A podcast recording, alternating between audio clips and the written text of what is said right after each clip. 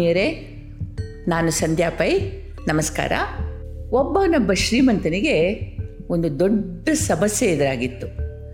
ಹದಿನೆರಡು ವರ್ಷದ ತಮ್ಮ ಮಗ ಕದ್ದು ಮುಚ್ಚಿ ಸಿಗರೇಟ್ ಸೇತಾನೆ ಅಂತ ಸಂದೇಹ ಉಂಟಾಗಿತ್ತು.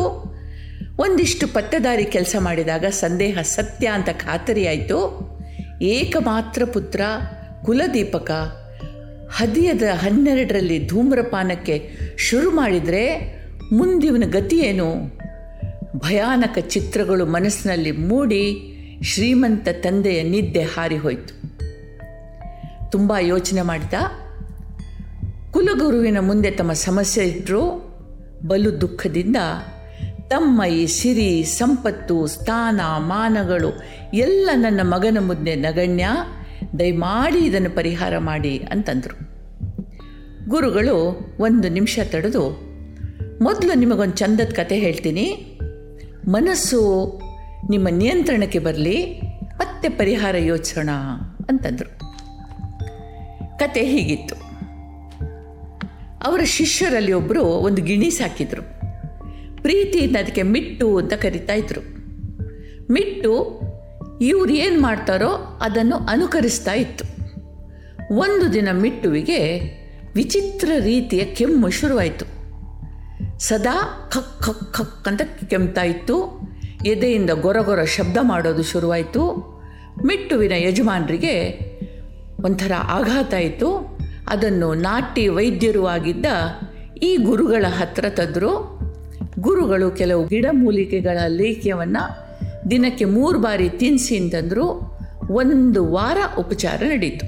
ಮಿಟ್ಟುವಿನ ಕೆಮ್ಮಿನಲ್ಲಿ ಯಾವುದೇ ಬದಲಾವಣೆ ಕಾಣಲಿಲ್ಲ. ಮತ್ತೆ ಗುರುಗಳಲ್ಲಿ ವಾಪಸ್ ಬಂತು ಮಿಟ್ಟು. ಈ ಬಾರಿ ಗುರುಗಳು ಸೂಕ್ಷ್ಮವಾಗಿ ಮಿಟ್ಟು ಮತ್ತೆ ಅದರ ಯಜಮಾನನನ್ನು ಗಮನಿಸಿ ನೋಡಿದರು. ಅನಂತರ ಎದ್ದು ಹೋಗಿ ಒಂದು ಲೇಹ್ಯದ ಡಬ್ಬಿಯನ್ನು ಯಜಮಾನನ ಕೈಯಲ್ಲಿಟ್ಟರು ದಿನಕ್ಕೆ ಮೂರು ಸಲ ಬಿಸಿ ನೀರಿನೊಂದಿಗೆ ಇದನ್ನು ಸೇವಿಸಿ, ಯಾವುದೇ ರೀತಿಯ ತಣ್ಣಗಿನ ಪದಾರ್ಥ ಸೇವನೆ ಬೇಡ ಅಂತಂದರು. ಯಜಮಾನನಿಗೆ ಆಶ್ಚರ್ಯವಾಯಿತು. ಗುರುಗಳೇ, ಕೆಮ್ಮು ಮಿಟ್ಟುಗೆ ಔಷಧಿ ನನಗೆ ಇದೇನು? ಅಂತ ಕೇಳಿದರು. ಗುರುಗಳು ಮಿಟ್ಟುಗೆ ಏನೂ ರೋಗ ಇಲ್ಲ. ಇರೋದು ನಿಮಗೆ. ಅದು ನಿಮ್ಮನ್ನು ಅನುಸರಿಸುವ ಅಭ್ಯಾಸ ಬೆಳ್ಕೊಂಡಿದೆ. ಅದರಂತೆ ನಿಮ್ಮ ಕೆಮ್ಮನ್ನು ಕೂಡ ಅನುಕರಿಸ್ತಾ ಇದೆ. ನಿಮ್ಮ ಕೆಮ್ಮು ಗುಣವಾದರೆ ಅದರ ಕೆಮ್ಮು ನಿಂತು ಹೋಗುತ್ತೆ. ವ್ಯವಸ್ಥಿತವಾಗಿ ಔಷಧಿ ತಗೊಳ್ಳಿ ಅಂತಂದರು. ಕತೆ ಮುಗಿಸಿ ಗುರುಗಳು ಕೇಳಿದರು, ಹೇಗಿತ್ತು ಸ್ವಾಮಿ ಕತೆ ಏನಾದರೂ ಹೊಳಿತಾ? ನಿಮ್ಮ ಮಗ ಯಾಕೆ ಸಿಗರೇಟ್ ಸೇತಾನೆ ಅಂತ ಗೊತ್ತಾಯ್ತಾ? ಮಕ್ಕಳಿಗೆ ಹೆತ್ತವರು ಮೊದಲು ವಿದ್ಯಾಭ್ಯಾಸ ಮಾಡುವ ಗುರುಗಳು, ನಂತರ ಆದರ್ಶ. ಅವರನ್ನು ಸಂತೋಷಗೊಳಿಸುವುದರಲ್ಲಿ ಮಕ್ಕಳು ಸಾರ್ಥಕತೆ ಕಾಣ್ತಾರೆ. ಯಾಕೆಂದರೆ ಹಿರಿಯರು ಅವರಿಗೆ ಮಾದರಿ, ಹಿರಿಯರು ಅವರ ದೇವರು. ಅವರಿಗೆ ಅರಿವಿಲ್ಲದೆಯೇ ಹಿರಿಯರನ್ನು ಅನುಕರಿಸ್ತಾರೆ. ಆದುದರಿಂದ ಅವರ ನಡೆ ನುಡಿಗಳಲ್ಲಿ ಹಿರಿಯರ ಛಾಯೆ ಇರ್ತದೆ. ಅದು ಅವರು ಹೇಗೆ ರೂಪುಗೊಳ್ಳಬೇಕು ಅನ್ನೋದನ್ನು ನಿರ್ಧರಿಸ್ತದೆ. ಇದರಿಂದ ಅವನ ನಡವಳಿಕೆಗೆ ಬಹುಶಃ ನೀವು ಜವಾಬ್ದಾರಿ, ಬಹುಶಃ ನೀವು ಧೂಮ್ರಪಾನ ಮಾಡ್ತೀರಿ ಅಂತ ನನಗೆ ಅನಿಸ್ತದೆ. ನಿಮ್ಮ ಮಗನಿಗೆ ಅದು ತಪ್ಪು ಅಂತ ಗೊತ್ತಿದೆ. ಆದರೂ ಅವನ ಒಳಮನಸ್ಸು ಹೇಳ್ತದೆ. ನೀವು ತಪ್ಪುವ ಹಾದಿಯಲ್ಲಿ ಹೋಗೋದಿಲ್ಲ. ನನ್ನ ತಂದೆ ಇಂಥ ಮಾದರಿ ಅಂತ ನಂಬಿಕೆ ಇದೆ. ಹೀಗೆ ಇಬ್ಬಗೆಯ ಗೊಂದಲದಿಂದ ಅವನು ಘಾಸಿಯಾಗಿದ್ದಾನೆ. ಅಪರಾಧಿ ಮನೋಭಾವದಿಂದ ಕದ್ದು ಮುಚ್ಚಿ ಸಿಗರೇಟ್ ಸೇದಬೇಕು ಅಂತ ಪ್ರಯತ್ನಿಸ್ತಾನೆ. ನೀವು ಮೊದಲು ನಿಮ್ಮ ಸಿಗರೇಟ್ ಸೇದೋದು ನಿಲ್ಲಿಸಿ ಅದು ಒಳ್ಳೆಯ ಅಭ್ಯಾಸ ಅಲ್ಲ. ಇದರಿಂದ ಆರೋಗ್ಯಕ್ಕೆ ತೀವ್ರ ಹಾನಿ ಅಂತ ಅವನ ಮುಂದೆ ಪ್ರಾಂಜಲ ಮನಸ್ಸಿನಿಂದ ಒಪ್ಪಿಕೊಳ್ಳಿ, ಯೋಚಿಸಿ ನೋಡಿ.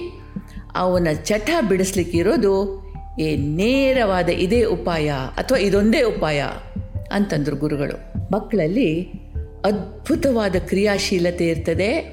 ಜಗತ್ತನ್ನು ಕುತೂಹಲದಿಂದ ನೋಡುವ, ತಿಳಿಯುವ ಕಾತುರತೆ ಇರ್ತದೆ.